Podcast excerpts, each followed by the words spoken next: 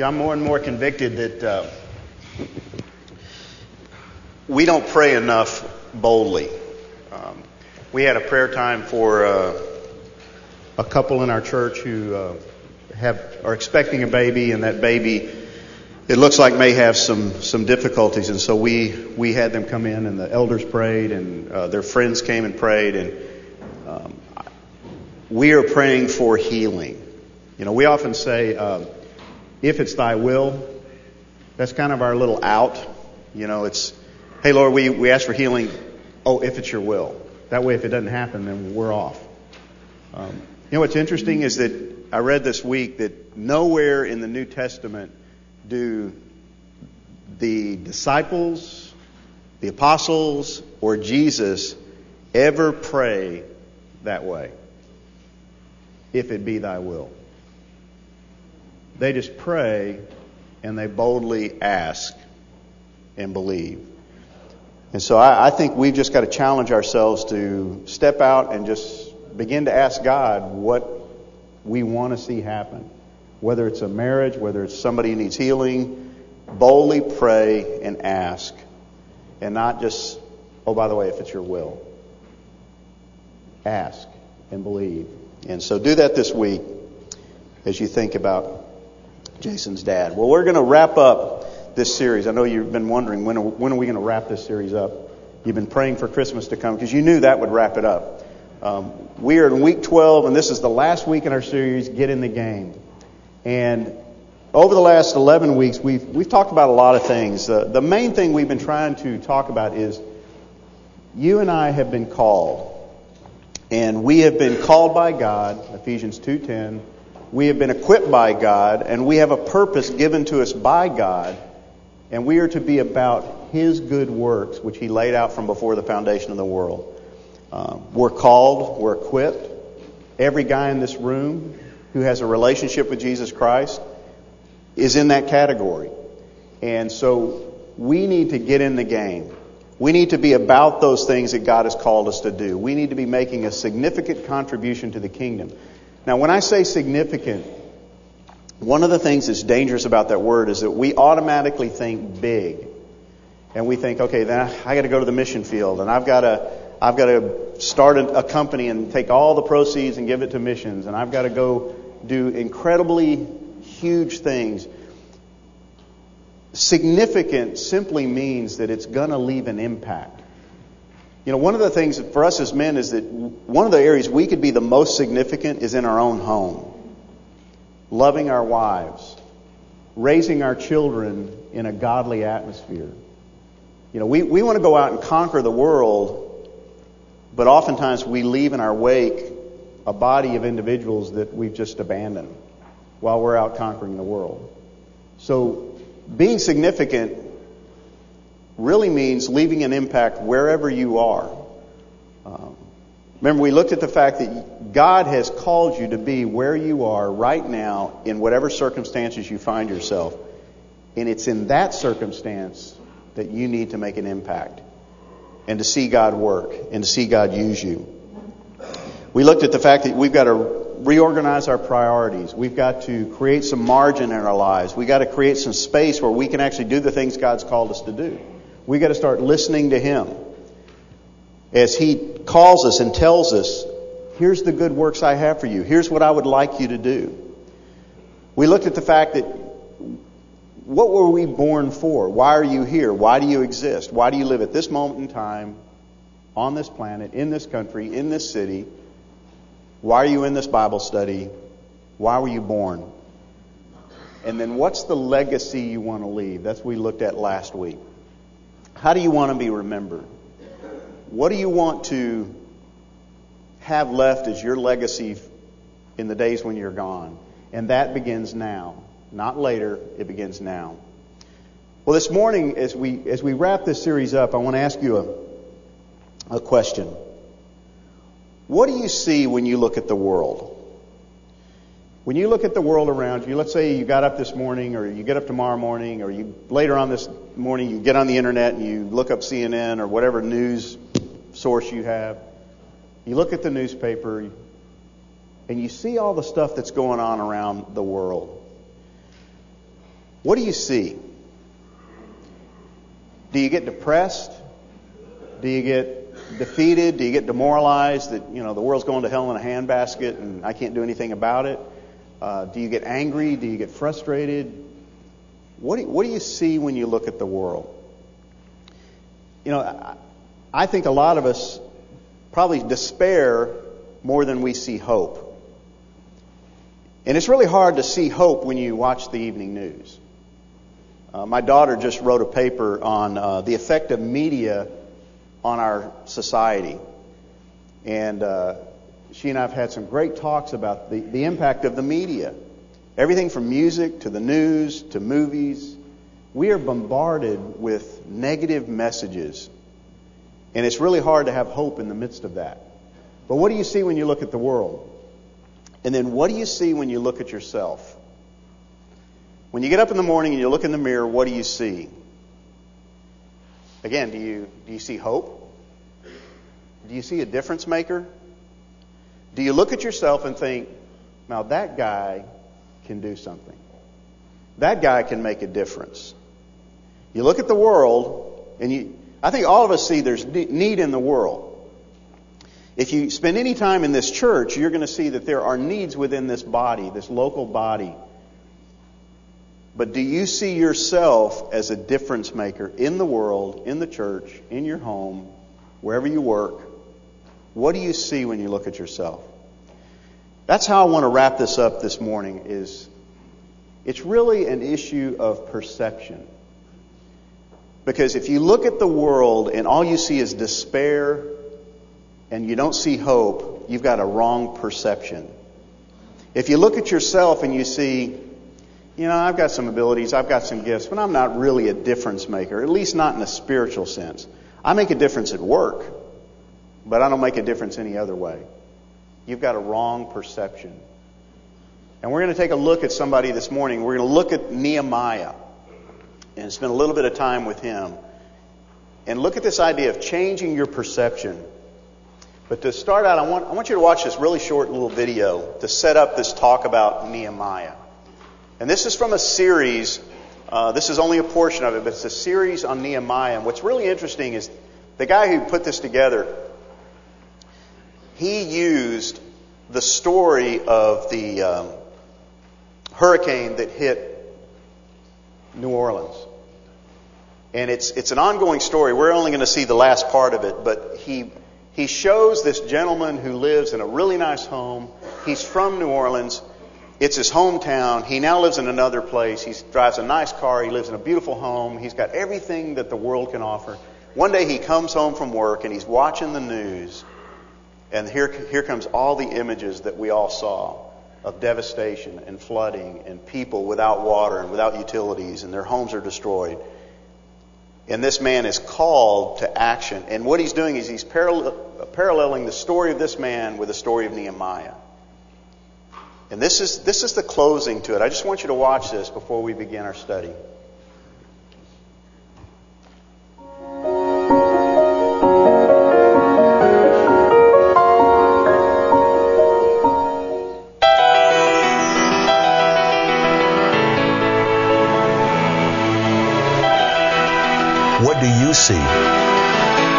What do you see when you look at the world?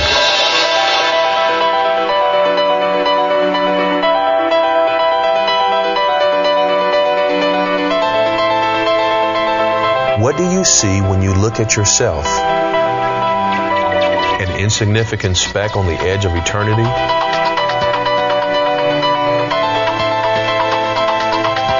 Or a unique, divinely created difference maker? When Nehemiah looked at the world, he saw destruction and violence and sin. But he also saw what should be. The walls of Jerusalem should be standing strong, and God's people should be living in the city. When he looked at himself, he saw somebody who could do something about it. Because when he looked at God, he saw God, provider, protector, accomplisher of his purposes on the earth. When you look at the world, do you despair? Or do you see a world that has never needed Christ more than it does right now and therefore has never needed you more? do you see this as an opportunity to make a difference? Like Nehemiah, you are uniquely created to do something that no one else can do. But all of the ability in the world and the talent means nothing if you're sitting on the sideline. God will rebuild the wall. And we have one or two options. We can either watch or we can join.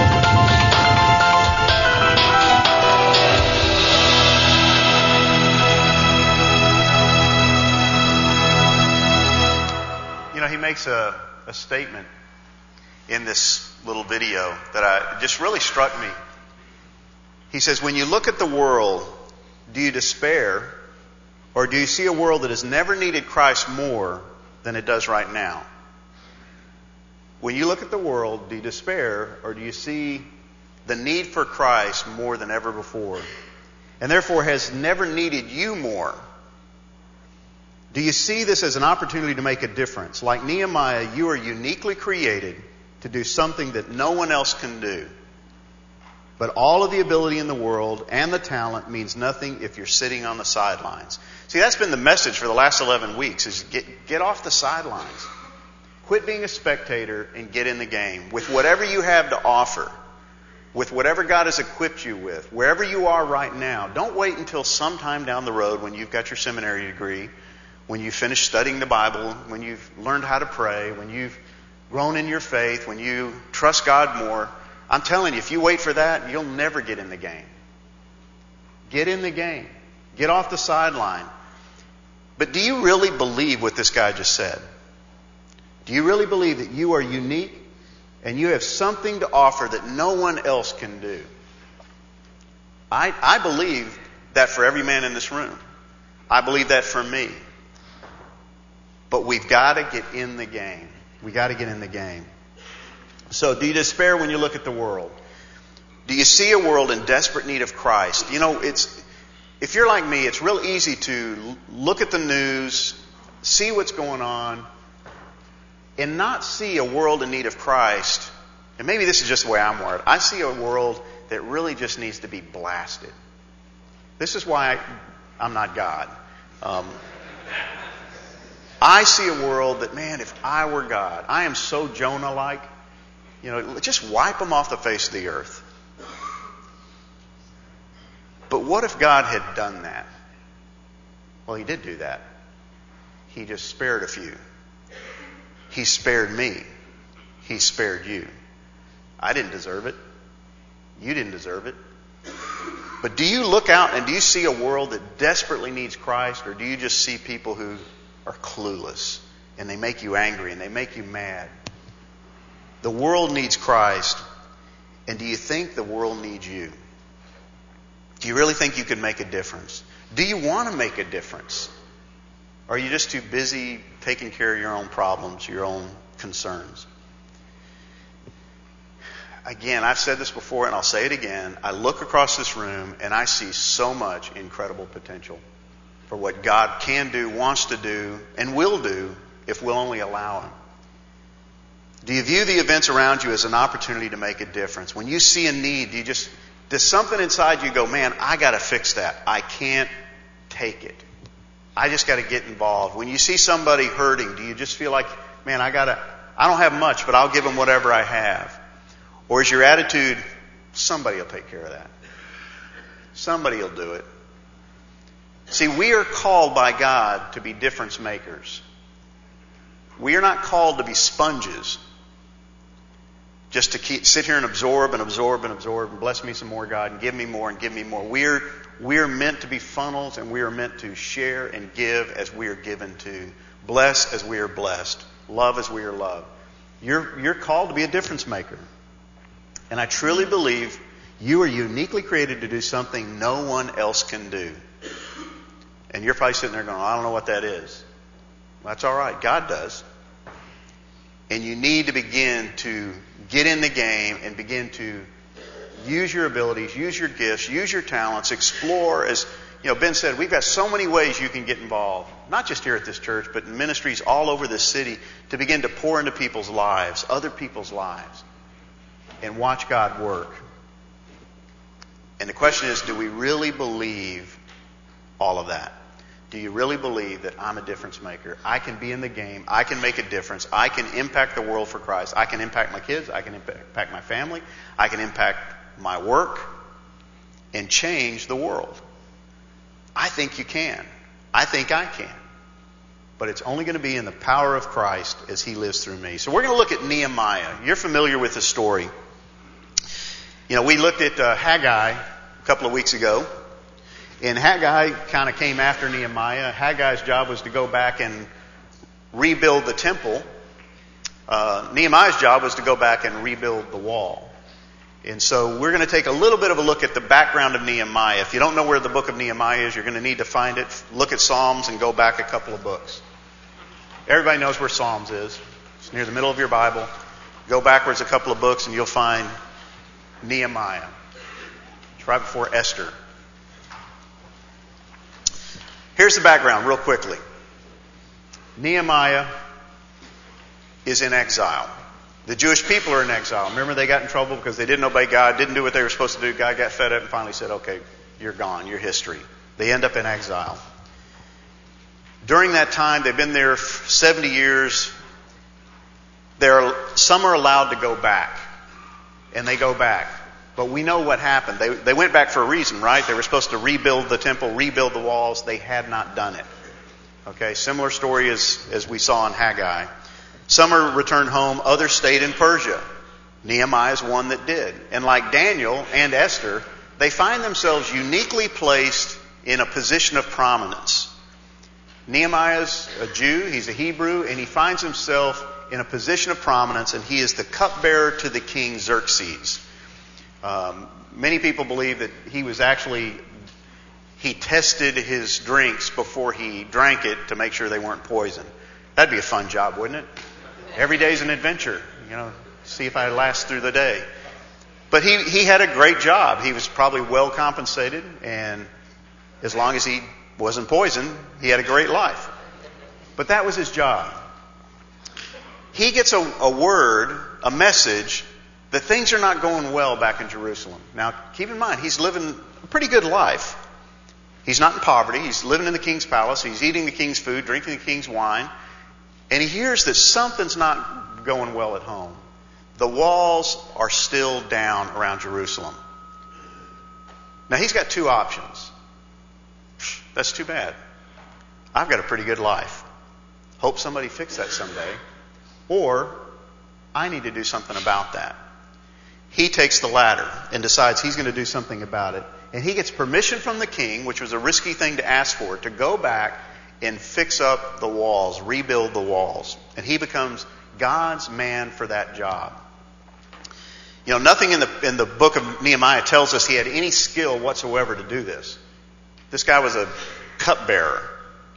But suddenly he's, he's now in charge of the entire rebuilding project back in Jerusalem. He's not a contractor. He's not a wall builder, but he's available and he's willing and he goes back. And his job is to rebuild the walls. Here's what I want you to do around your tables. I want you to look at Nehemiah chapter 2. Read verses 11 through 18 together. That means out loud. Whatever version you want to read doesn't really matter. And here's what I want you to discuss. What did Nehemiah find when he got there? What, what was going on when he starts? He takes a tour and he goes looking around the walls, and what does he find? What was his assessment and what's his solution? And this is pretty important when you think about the world around you. What did he find in his world?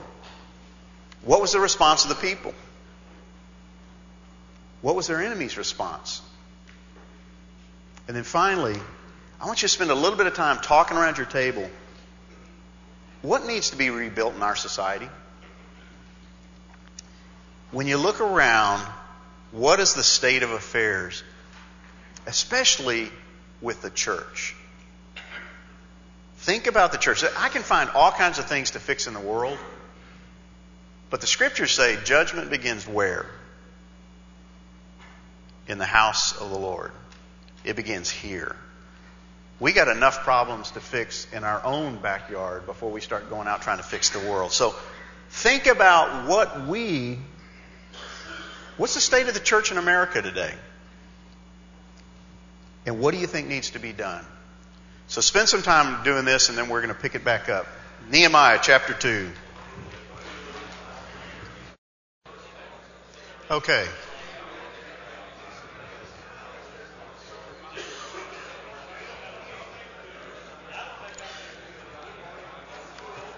We're going to come back back to this at your small group. But let's let's take a look at this.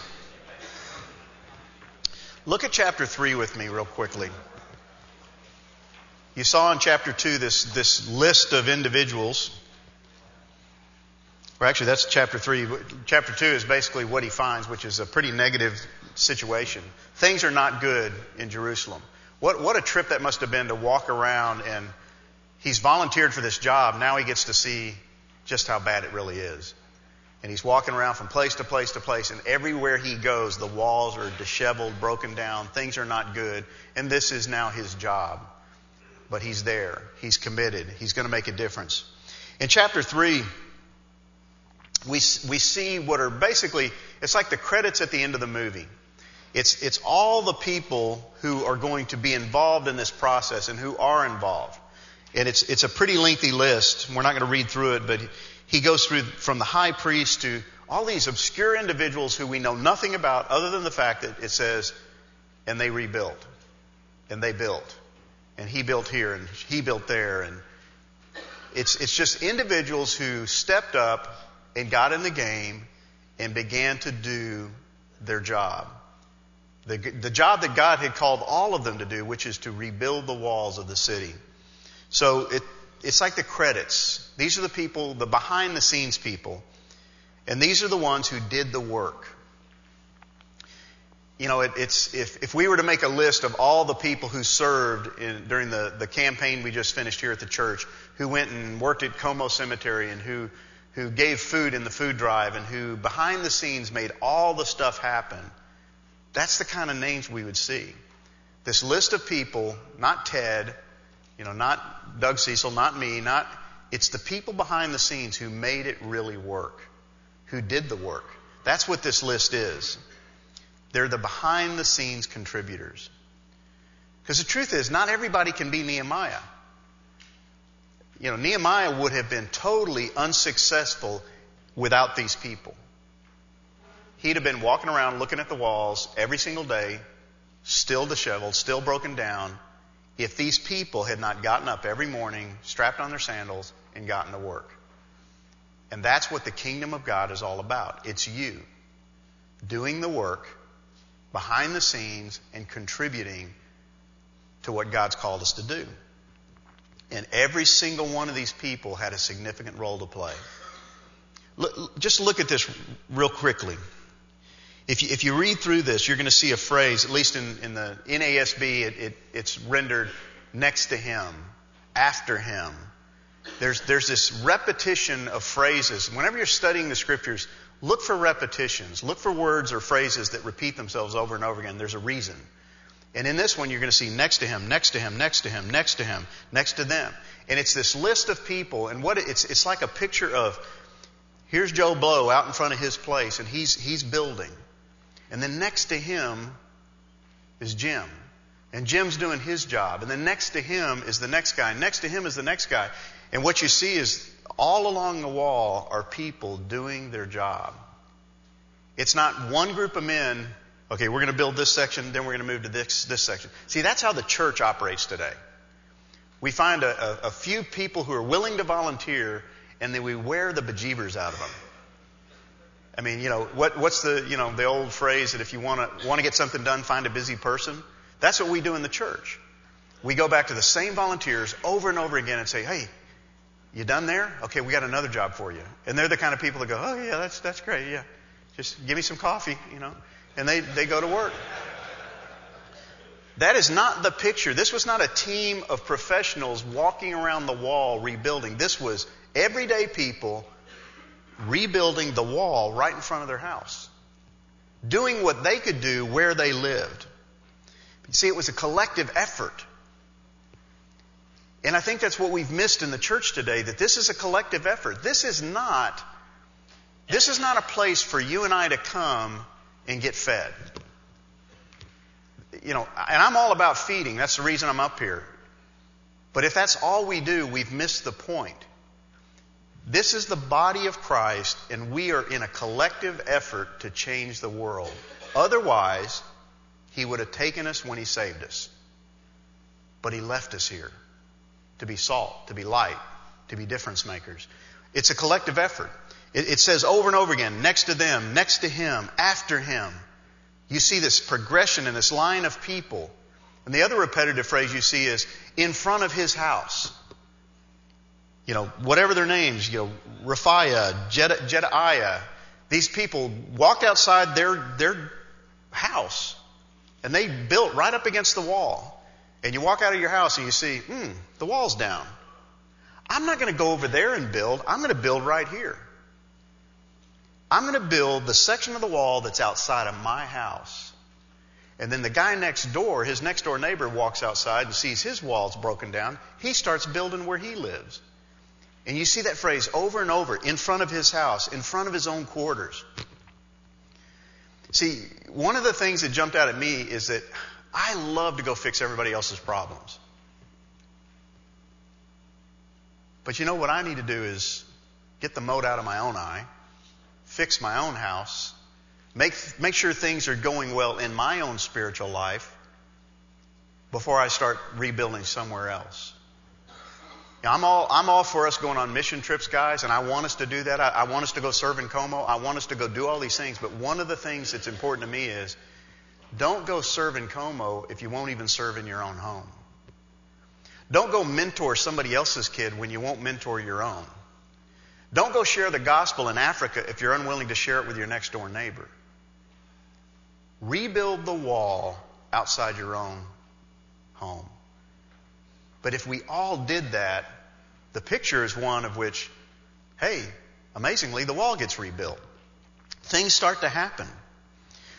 But here's the warning that's in this passage. As soon as you and I get in the game, start to do what God's called us to do, start serving Him and working for Him and doing the good deeds He's laid out from before the foundation of the world, here's the guarantee from Scripture you will run into trouble. And you will be mocked. You'll run into opposition. Nehemiah did in chapter 4.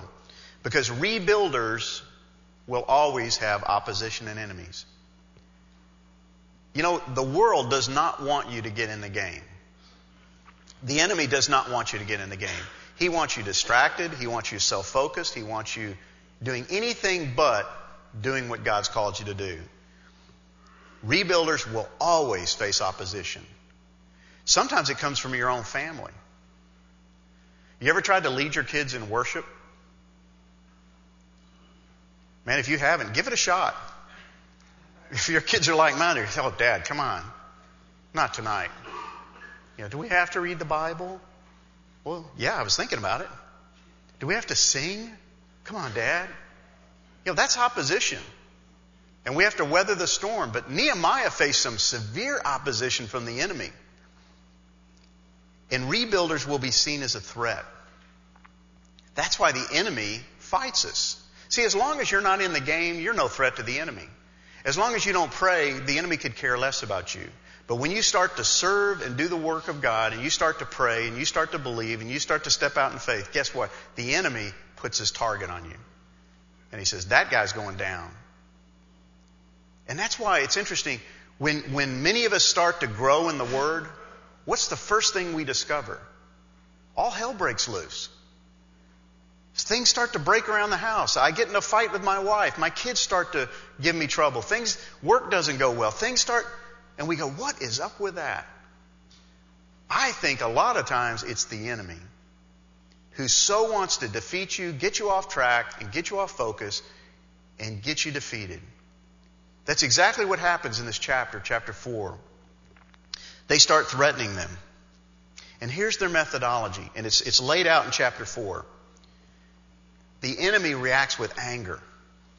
He gets really frustrated. And I am convinced, and, it, it almost makes me happy to think that I could make Satan angry.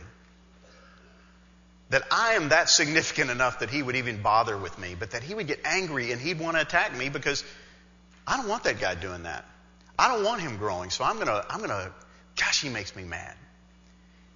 And that's exactly what you see happen. Look at verse 1. It says, He became furious and very angry, speaking of the enemies of Nehemiah. And it lists two. Two different guys who are really angry. They become furious and angry.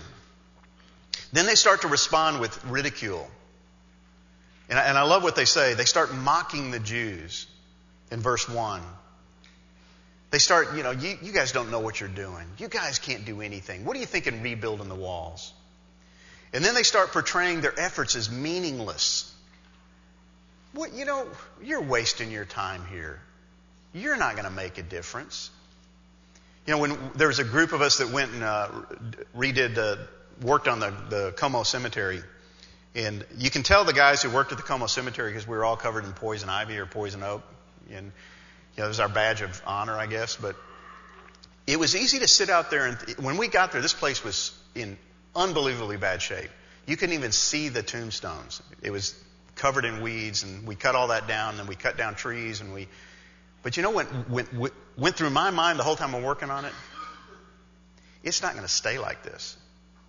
We're going to put all this effort and energy into this, and in a month it's, it's going to be covered up in weeds again because nobody cares. Where do you think that came from? It's the enemy. Because you're trying to make a difference, you're trying to contribute, and the enemy starts to mock. And what did the enemy say to them? What are these feeble Jews doing? Are they going to restore it for themselves? Can they offer sacrifices? Can they, can they finish in a day? Can they revive the stones from the dusty rubble, even the burned ones? See, the enemy will start throwing in front of you and I, this is impossible and you're not up for the task. Don't even bother. Give up. That's what the enemy does. He gets angry, then he starts to ridicule, then he starts to get us to think that it's meaningless, you're wasting your time, and then he discounts your efforts as feeble. Look what he says in verse 3. Even what they are building, if a fox should jump on it, he would break their stone wall down. These guys are so, they're so bad at what they're doing that all their efforts, a fox would knock it down, let alone the enemy. And I just hear, I hear resonating from this all the stuff that goes through my mind when I'm trying to do something for the kingdom, when I'm trying to do something significant, whether it's trying to share the gospel with somebody who's lost, whether it's trying to lead my kids in worship, whether it's trying to serve in some capacity. The enemy steps alongside and says, you know, what you're doing is meaningless and it's not going to last. He mocks us. And then he tries to distract us by getting us to, into a fight and we get so frustrated and we get so angry that we lash out. And it says in verse 8, all of them, the enemies, conspired together to come and fight against Jerusalem and to cause a disturbance in it. You know, I'm convinced one of the ways that the enemy attacks the church of Jesus Christ today is from within. And if he can get us to fight within, he'll destroy us. Or if he can get us so distracted with fighting the enemy out there that we lose sight of what we're really called to do and we start fighting with him and we stop accomplishing the good deeds we've been called to do. We're not serving, we're fighting. We're frustrated with the enemy. We're arguing with the enemy. We're debating with the enemy. And meanwhile, people are suffering and there's needs going unmet. He, he gets us, he draws us into a fight. But what did the people need to do? They needed to build. That was what they were called to do. So here's a question for you. When you try to accomplish something for God, do you ever hear Sanballat? You, you probably don't know anybody named Sanballat, but they're out there. Or Tobiah whispering in your ear. Do you ever hear that? Man, I do. I think these two guys live in my home sometimes or in my head. Because here's, here's what they say You're too feeble and insignificant. Who do you think you are? You're, you're, you can not do anything. You're not going to accomplish anything.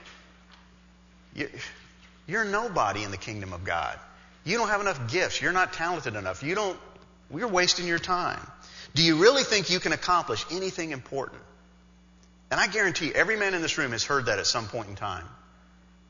When it comes to the things of the kingdom, you're just not important enough. You're just not significant enough. You will never accomplish anything. And we have got to reject that if we're going to get into the game I love Nehemiah's response. How did he handle all this? Here's the enemy. Here's the walls, all disheveled. Here's the enemy ridiculing, lashing out, mocking. How does he respond? Not like I would. What's he do? He prays. He prays. I love this.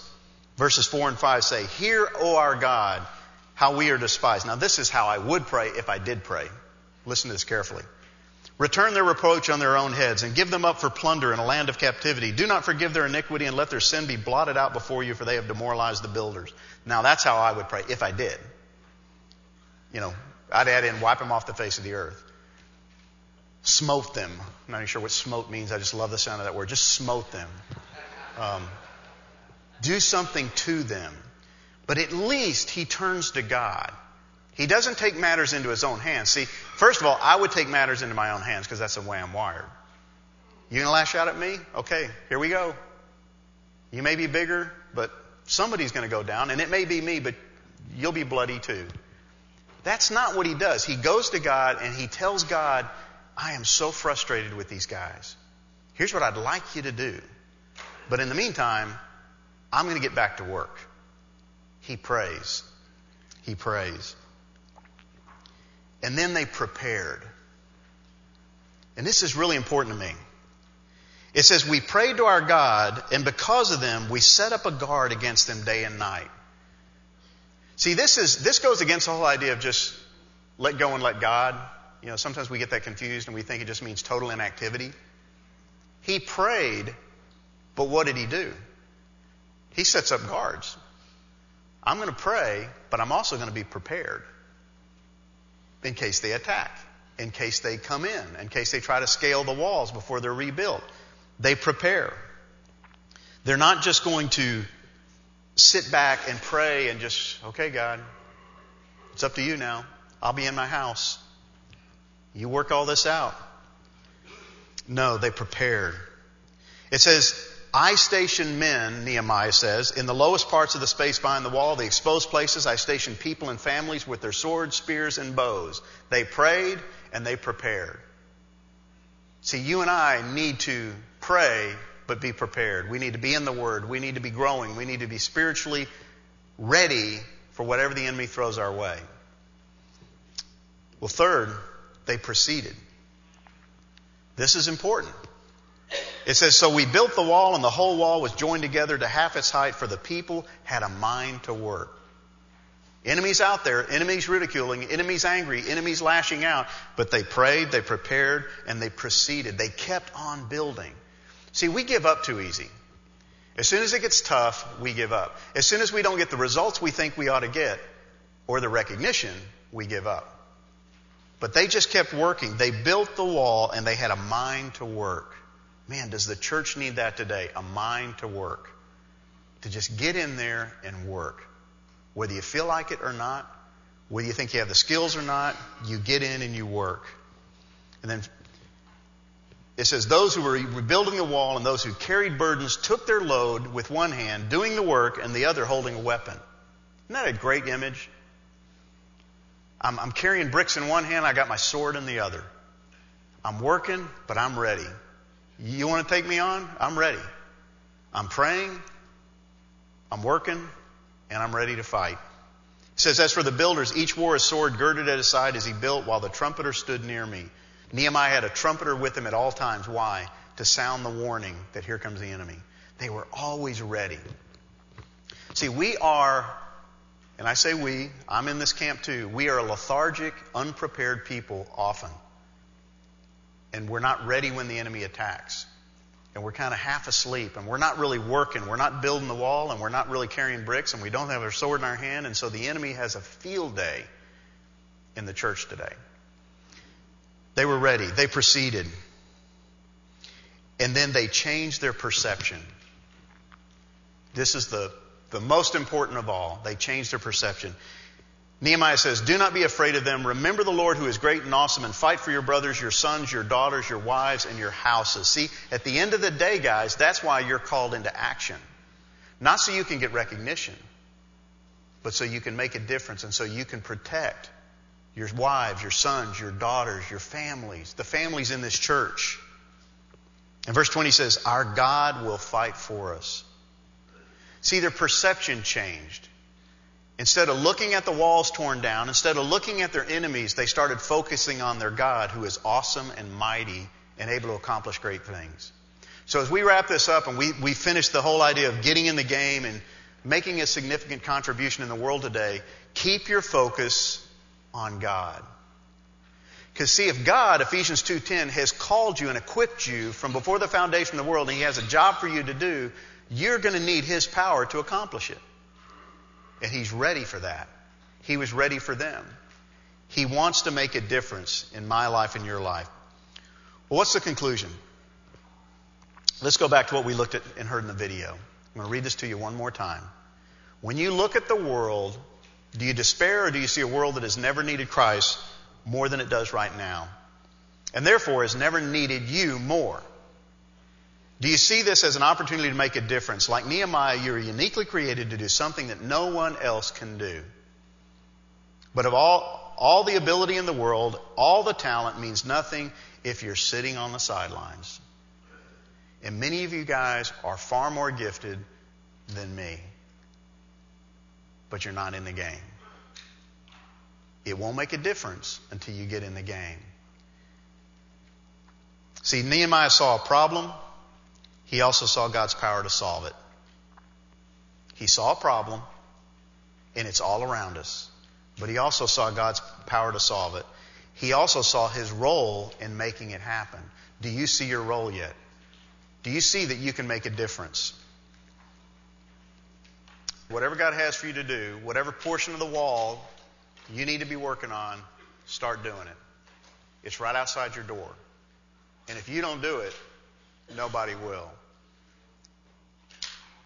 Arise and build, and God will give us success. And to close this morning, I asked David to come up, and we're going to sing Holy, Holy, Holy. Because what did they do in that chapter you just looked at? They worshiped God. They confessed their sins and they worshiped God. So, to end this morning and in this series, I want to put the focus back on Him because without Him, we can't do any of this. But He's called us, He's equipped us, and let's worship Him and then go out and let's build. So, stand with us. We're going to sing this a cappella. Holy, holy,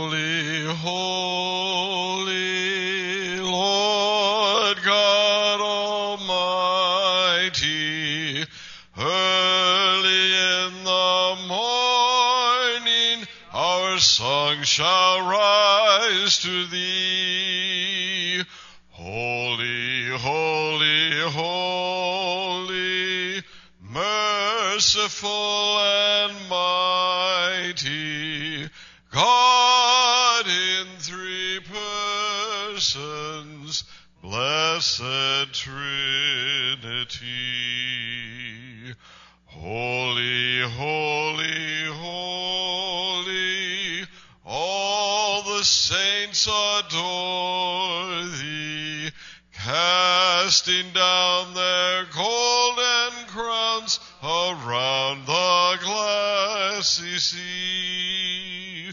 Cherubim and seraphim falling down before thee, which word and art and evermore shall be. Holy, holy, holy, though the darkness hide thee, though the eye of sinful man thy glory may not see, only thou art holy, there is none beside thee, perfect in power, in love and purity.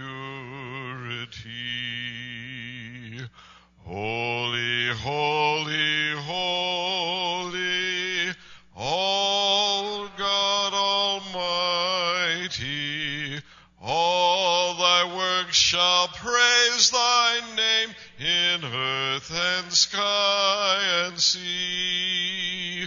Holy, holy, holy, merciful and mighty, God in three persons, blessed Trinity.